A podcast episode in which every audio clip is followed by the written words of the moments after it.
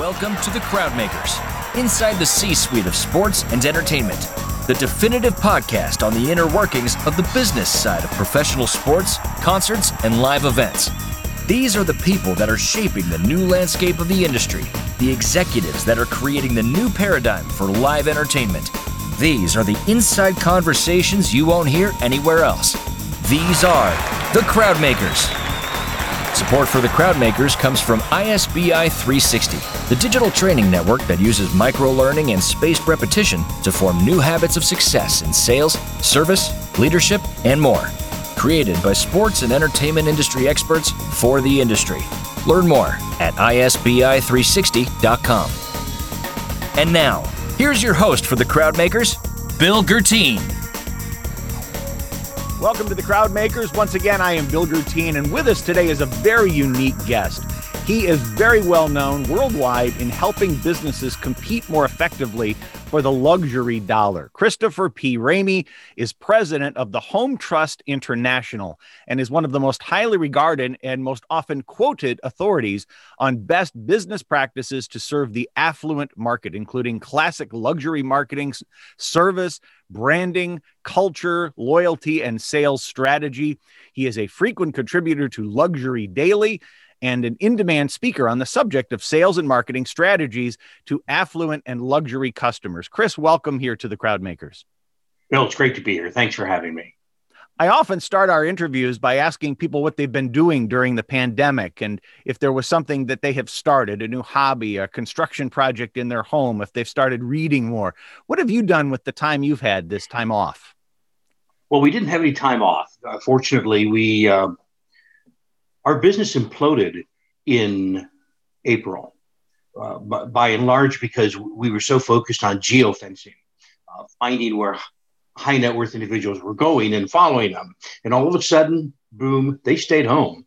So we went out and, and started developing new digital strategies. And, and, consequently, we're a much stronger company today. But w- the bottom line is we used COVID to revisit everything we do and reinvent re- new ways to search for prospects for our clients. That's what we do. Wow. Well, let's talk a little bit about that because you mentioned the Home Trust International. This is what you do. You have a tech platform that serves high net worth families by presenting the world's finest products and services for their homes. Now, that sounds great on the brochure. Tell us what that really is, and what it really does. Well, what it really means is there's no brochure. Uh, everything is digital. Our world is a digital world. Just this morning's Wall Street Journal uh, front page, second, second section was this will be the first year when digital sales uh, are larger than print and all other media. Uh, the whole world is going through a cataclysmic change regarding technology. And the general consensus is COVID accelerated it five to 10 years. So being at the forefront of technology uh, is extraordinarily important to my clients. It's why people hire me. And um, so that that's that's what we do. That's what we've been doing, and we can talk about some of the tactics in a bit if you like. Sure, in that way, that's terrific. So let's talk a little bit how about you initially became involved with this fascinating niche. I I don't remember seeing how to become an expert on the affluent market in my university syllabus. So, what set of circumstances in your life has brought you to where you are today? My father was an aviator and uh, we were fortunate. Uh, his boss, who was chairman of Chrysler as well as president of Consolidation Coal Company, allowed us to fly in the airplane in the jump seat, airplane jets, uh, anytime we wanted when he was on board. He was a benevolent, extraordinary gentleman who changed my life as well as my three brothers' lives. And we, we, we watched this behavior because we got to go to the Masters every year we flew, you know, this is before private jets were in vogue, and we were flying all over the country. Uh, unlike any of our friends in Bethel Park or Pittsburgh, Pennsylvania, who many had never been on a jet. So my exposure to the wealth market was early, and I was extremely impressed. We were taught to respect those who were successful, uh, to serve those who were successful, and certainly my father served Mr. Love, and that um, that taught us kind of a serving heart, if you will. Uh, and, and, to be a servant is okay. Uh, the second piece of that was I, I, I, was accepted into Macy's executive management training program uh, in college uh, and immediately went to Macy's after college. And um, they put me in the carpet department. Now, there are a lot of products that are exciting, but carpet's not one of them. And um, so, as it turned out, I worked in the business for 15 some years. I ended up opening a floor covering store at 28 uh, in a high net worth area at the time, South Florida. And I discovered my passion was really marketing to these individuals more so than the product. So at 40 years old, my store is very successful. I'd owned a retail business for 12 years. I thought, you know, let's switch this to uh, to consumer based because marketing to the affluent really transcends every category. It's sports, it's furniture, it's cars, it's yachts, it's and all these kind of companies have been my clients. So it, has been fun because what works in one category works in another because it's uh, consumer centric, not product centric. Hmm. There is such a mystique, I think, about people that have wealth. And that mystique is mainly probably from people that don't have wealth. But how do you define the affluent market? What sorts of misconceptions might we have about this group that would surprise most of us? Well, there's a lot of different definitions of what luxury is. Luxury to a business person, uh, and what I teach is luxury has specific pillars or laws that create a luxury product. But some people will quote Coco Chanel and say uh, anything beyond necessity is luxury. And uh, Luxury Marketing Council, which I ran in Miami, and Palm Beach for many years, we used to say there were three pieces to it. Scarcity. Uh, two was the science that um, was embedded in the product. Say, for example, a um, Lamborghini, former client. Or um, the third is the experience, which we all talk about experience today, but that's really evolved into specific pillars to create uh, to, to create those um, pillar to create those uh, specifications Really interesting. So scarcity, science, and experience. Those are the kind of the three things we look for. Really well, those are the things that we define luxury as. So okay. you could buy a Lamborghini, but if you have a lousy experience buying it, um, what have you got? Uh, same thing with you know building a home on the on an island over the ocean. So you know it, it all kind of works together to create what we now consider a luxury experience, but it's deeper than that. Sure. And, and, luxury brands in Europe have always gotten that, but you know they had aristocracy. We don't have aristocracy here, and furthermore, we have people who don't like high net worth individuals. Uh, I, I, posted something on Facebook once, and somebody came right at me, you know, and, and called me a snob. I, am not a snob. I'm anything but a snob. But everybody has their own perception. After all, to some people, clean water is a luxury. You and I take it for granted uh, indoor plumbing. Remember when cell phones were a luxury? Like, I'm on my cell phone. Well, you know, today everybody has a cell phone. So uh, that goes to, you know, most luxury leaks. It, it starts at the top and there's a, a, a democracy about it. Eventually, everybody has it. You've worked with brands, of course, that we would all know by name, but is it what array of products and services would be considered part of that luxury segment? Would it be just the Christian Dior's and Rolls Royces and Tiffany's of the world, or are there others that fit into this category that might surprise us? Well, there are a lot that fit into the category. Uh, one of my uh, seminal moments in my life, I was giving a presentation in Medellin, Colombia, on pricing and, and using strategies from luxury. And a gentleman came up to me after the speech. And uh, it was one of those moments that, you know, there's a lot of people around you. Everybody wants to ask a question. And he said, How do I leverage what you taught when 90% of my customers live in abject poverty? Hmm. And it was like, wow, what a sobering moment. Of course, they were going to, or I believe, a civil war. And it still comes down to what is special to you. What can we do that is so special that you're willing to pay more for it? And that's what the laws are all about is creating an environment of desire so that you want something so much that you'll pay more for it. Well, let's talk about that in terms of sports and entertainment then, because we in that industry who sell our high end luxury suites, the loges, the skyboxes, we have coveted this target market for a very long time.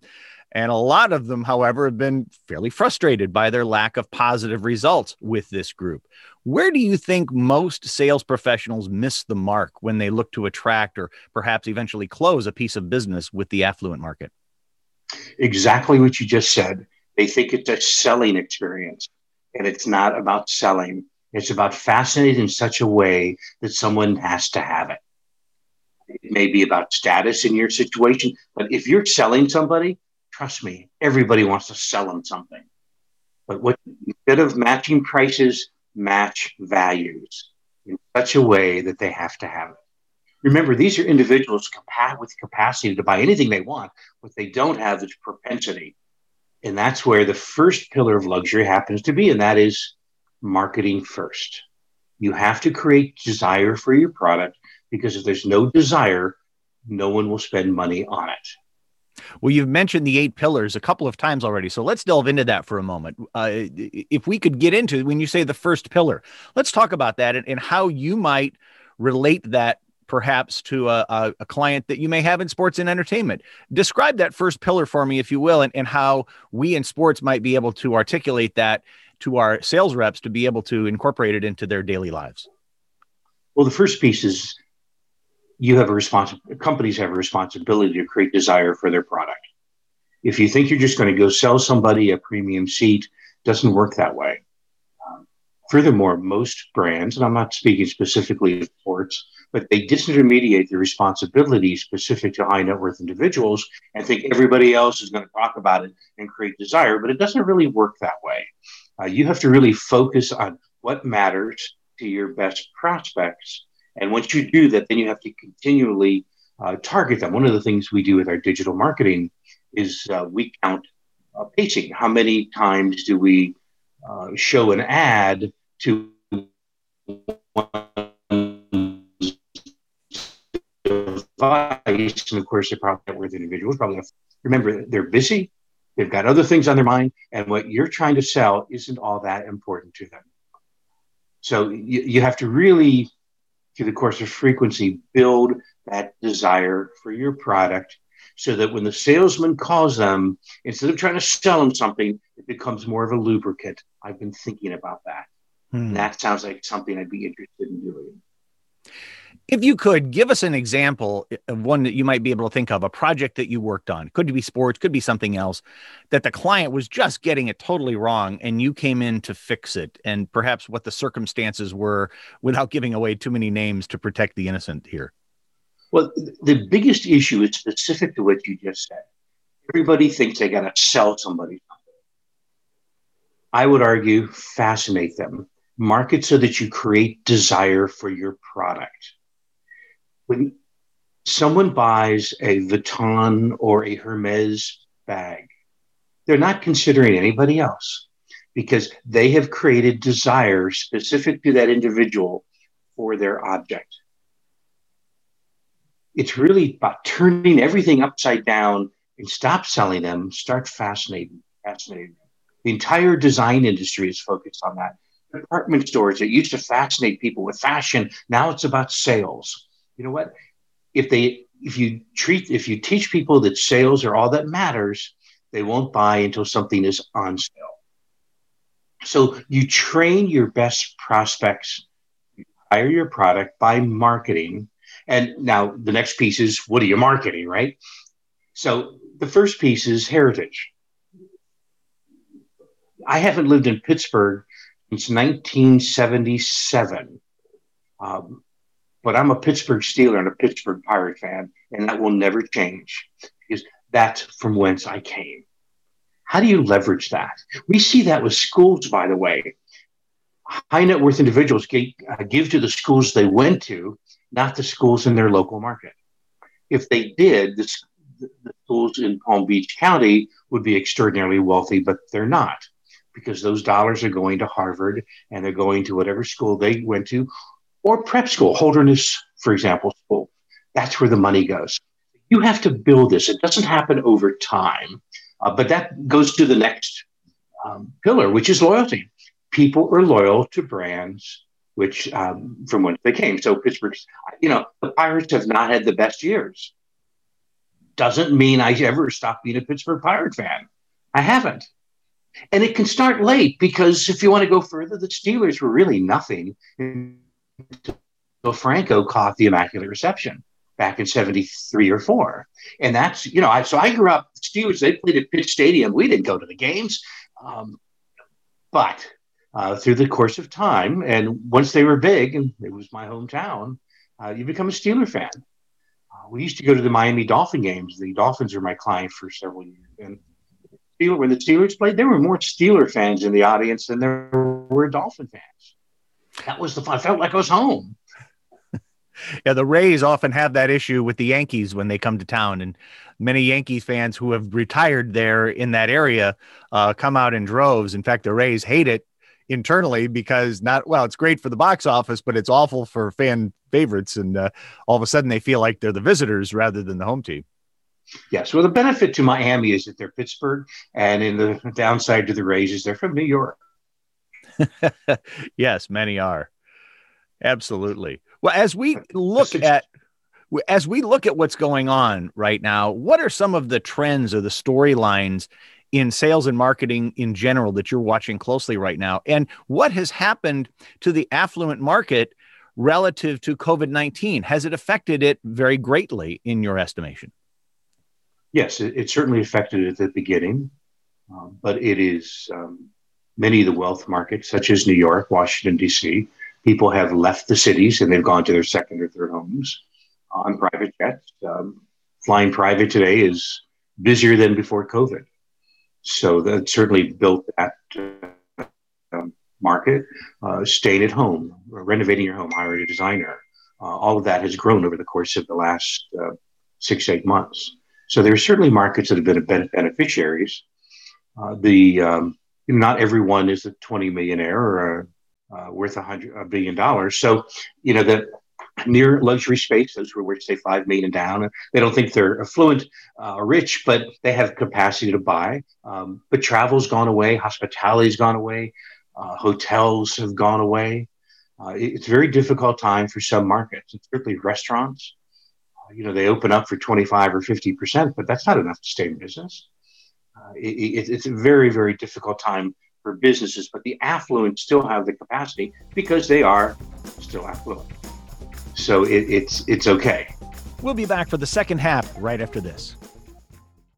Hi, this is Bill Guertin. I've been training the ticket sales departments of sports and entertainment for almost 20 years, and I love what I do. But everywhere I went, the story was always the same. We loved what you did. You got us fired up. But after a while, we kind of lost the spark and we went back to the same old, same old. Well, not anymore. ISBI 360 is the first and only digital training network created exclusively for the specific long term career needs of sports and entertainment professionals. Our seven different unique certification programs include the fundamentals of success in the industry, like ticket sales, sponsorships, social media, customer service, and leadership, all trained by industry experts like Brett Zalaski, Debbie Nolan, Misha Scher, and Seth Rabinowitz. ISBI 360 uses a unique four stage learning process, including cutting edge micro learning videos, live recorded role plays, live coaching from industry experts, and an ongoing reinforcement program to make sure the learning sticks and forms the habits that your people need to grow and excel faster. Check out the two minute demo at isbi360.com slash demo. That's isbi360.com slash demo. Building a better team starts with better training. Check out what's different about ISBI 360 today. So, in today's marketplace, as sports is now looking to reopen and reintroduce themselves to a marketplace that may only have 25% or as much as 50%, what things would you suggest that they do in sports that might help to welcome back this affluent customer, even though there are some concerns going in? Well, certainly safety and security is very important. You have to be able to guarantee an environment that's safe for them to visit. Um, two is because scarcity, of course, is a, there are fewer seats, your prices should go up. I think people understand that. I read recently that people were tipping higher than ever before at restaurants simply because they know um, they're not making money like they did before. It's uh, so you know this goes back to the different laws of luxury. Be loyal to your clients. Um, we we have uh, find ways to serve them, even if they can't get to the game. Find ways to engage them. Make your team a journey, if you will, not a one-time experience. You mm want to expand it so you are a and I'm South Florida, a Dolphin fan all year long. And, and they've done a good job with that. Um, you know, some of the things they don't like is drama. Um, you know, nobody wants, you know, you see in the paper, there's enough drama in the world. Uh, nobody wants more drama. I, I uh, have a friend who emails me and he often says, have a drama free week. And, and, and, and I think that's, you know, everybody wishes that today. Um, you want to be creative. Find out what else do they want. If, you, if you're pursuing independent businesses, maybe there's ways for them to network. I know the Dolphins do that quite a bit with their Dolphin.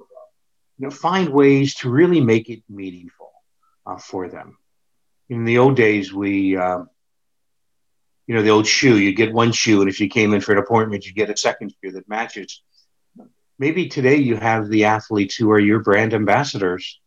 Uh, it's not just about them playing, it's about them getting them out in the market and not just for a photo op. Uh, if you have a CEO of a corporation who underwrites a box for 12 people, someone needs to visit them. And it's not the salesman, it's somebody on the field. You have to change the dynamic of everybody has new responsibilities to promote this brand, which is your uh, club. So that's um, everyone has to revisit everything they do, all their marketing, and, and how they are fascinating their best prospects and clients. It certainly doesn't end with the sale. More than likely, it continues on with the service team, with the luxury suite, the skybox, those sorts of things. Anything you might pass along to those service reps who are involved in the day to day maintenance and delight factor that they bring to their customers in that luxury segment? Sure. You have to serve your client consistent with the experiences they have at the Ritz Carlton, not at the minor league ballpark or someplace else. You have to elevate everything you do to the experiences in a consumer centric world that they have. So, you know what? Go to a Four Seasons hotel, see what the experience is like. Go to the, a Ritz Carlton or a Mandarin Oriental and experience and watch and see what they do and how different it is.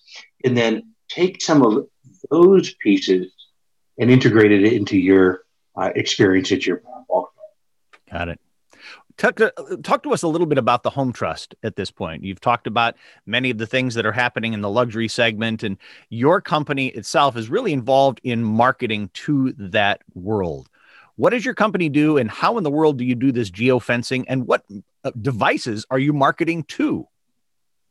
Well, that's a great question. And uh, my consulting, the home trust is exclusively for brands in the home segment, home and design, luxury home segment.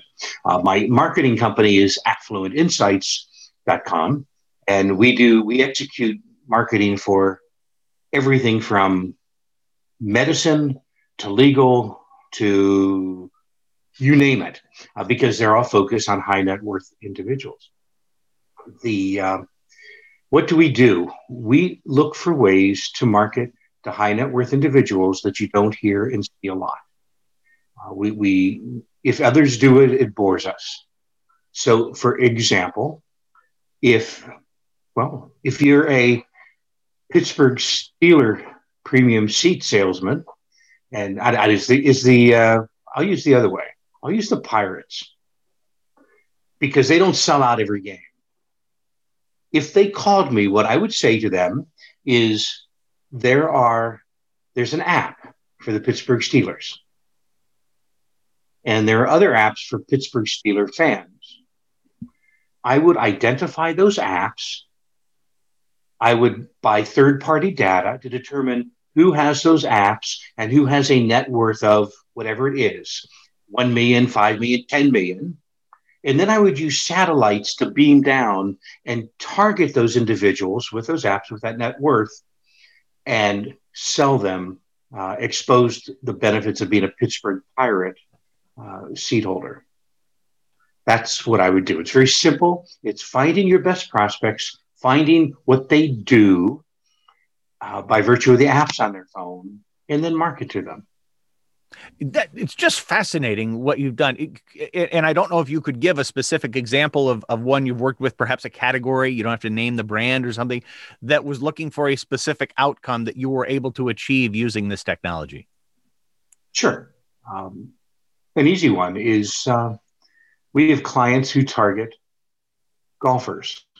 So in markets down to the zip code level, we can market to anyone with a handicap and a $10 million net worth.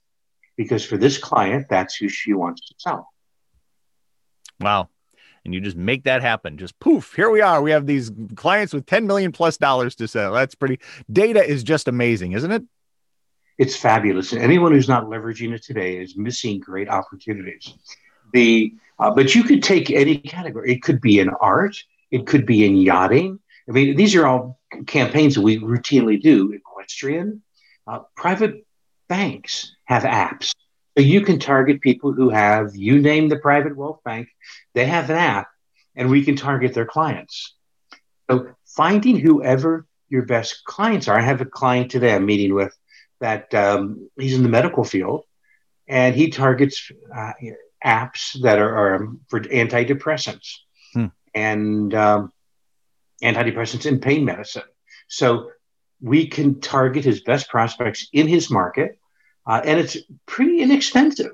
So you know, it, it's it's less than three hundred and fifty dollars a month to hit you know twenty some thousand ad impressions. So it makes it affordable for whoever you are in whatever category you're in, certainly in the athletic industry, to hit best customers. Wow. And this is why magazines are going away. Why would you be in a magazine for several thousand dollars in a given market when you can target your best clients and you know they're seeing it. And it's a direct line to your website, which is, and maybe a special that you have, or whatever you do. You know, the, if, if there's one commonality amongst the affluent is they save money. So find ways to incent them and uh, make it something special. It's pretty easy. It's fun.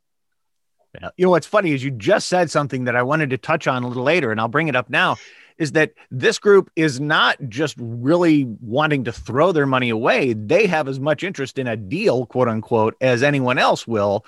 And supplying value in their world is paramount to having them have that delightful experience that you're talking about. Would you agree? Absolutely. There's, uh, whether we like it or not, often a sense of entitlement. And they they want something special. They're used to it. Their life is people coming to them with something special uh, you have to do something special too. And that's okay. It's it, it's not that boy with all the brand apostles, the the ball players, it's not that hard to do. Uh, it, it, it find ways. I mean, the Veecks were the best at this, right? Find ways to make it exciting.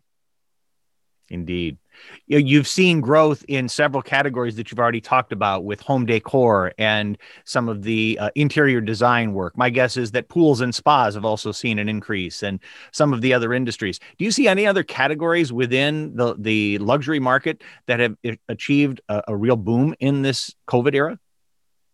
Well, the switch to online purchasing uh, it, has been somewhat profound. And, and anything that's sold online is growing. Uh, anything that's not sold online is tough. They're not going in stores, as we learned uh, recently with uh, Black Friday. Scant because it's not worth dying for. Indeed. So much is being talked about now with affluent markets and non affluent markets. Do you think there's something being discussed right now, or maybe not being discussed? I mean, that would become or will become more important sooner than later? Is there something that's flying under the radar right now, in your opinion? the adoption of digital is flying way under the radar. Um, what a lot of brands are doing in attempting to grow their business, instead of focusing or continuing to focus on these high net worth individuals, they're moving down market, thinking, okay, there's more people down here. You see this particularly so with magazines, uh, but but it's certainly the case with other categories too. Gosh, we have to grow our business. Come out with something that's a, a low price point. But when you do that, you lower the value of your brand. And in the luxury space, the Pittsburgh Steelers, I'm going to give you an example. Uh, University of Miami. I was a big fan um, because I went there. And then all of a sudden in the 80s, they were known as hoodlums and they had a lot of problems. I stopped wearing my Miami Hurricane shirts. It no longer reflected my values. Hmm. So it was before I had a whole lot of Miami Hurricane shirts. Uh, today I have one. And why? Because even though I'm, and we lived in Miami until just recently, they no longer reflected my values. You can't afford to annoy or not, because status still means something. You can't afford to be aligned with something that isn't consistent with your best prospects. Uh, here's another one missing the point jumping into politics. Why you would jump into and, and make a stand when you know half the country is going to be against that stand is beyond me. Uh, and I know it worked for Nike, but very few brands are Nike. So be careful. Be careful with whom you align.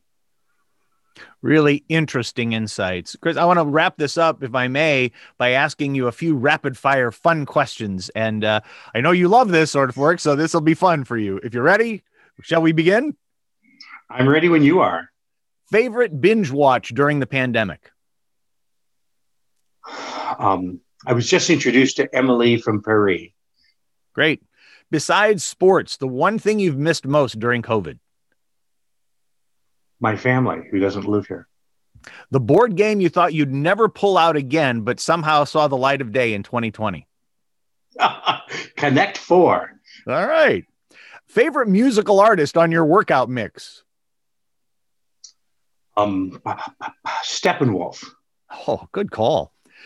Uh, favorite sports team that you have not worked for? Anywhere Tom Brady goes. the sit down restaurant you've ordered out from for the first time? Oh boy, that's a tough one. Um, Mario's Italian restaurant. Okay, and that's in Palm Beach. Uh, it's actually in Stuart. Okay, nearby. Very good. Uh, favorite comedian or comedian? You know, I don't do comedy. I, I I'm I, I as odd as it sounds, even at my age, I'm still um, bothered when I hear people use swear words to find humor, and so I, I don't go to comedy clubs. I, I, I'm I'm not a funny guy. I would beg to differ, but you are funny in a different way. But that's okay. That's a whole different thing. Favorite thing about West Palm in particular? Favorite thing about West Palm or Palm Beach in particular? Sorry. Um, there's there's a gracefulness and a sophistication uh, that uh, I, I, find not just the residents but the business people have. Laurel Baker at the chamber is just a delightful person. I uh, I've been a speaker there many times, and there, there's just a a kindness that exudes uh, in, in in an affluent market like that. Favorite place you'd like to go back to on vacation once you can go on vacation? Italy. Very good. The biggest hurdle the luxury market has to overcome in the next six months? Value proposition. Mm. We're going to see an explosion of travel again. So, home is done very well, but we need to convince people to continue to invest in home. I would. Uh, there are short uh, category shortages, not enough product. Uh, that'll be hard to overcome in a lot of categories. Uh, but but I think everybody has to continually revisit their value proposition as their best prospects change their value proposition. I don't believe, as a, many writers will tell you, that oh, that's not important to the affluent anymore. Happiness is important. Baloney. It's still important. Uh, status is still important. Being around those of their ilk is still important. Being served is still important. Uh,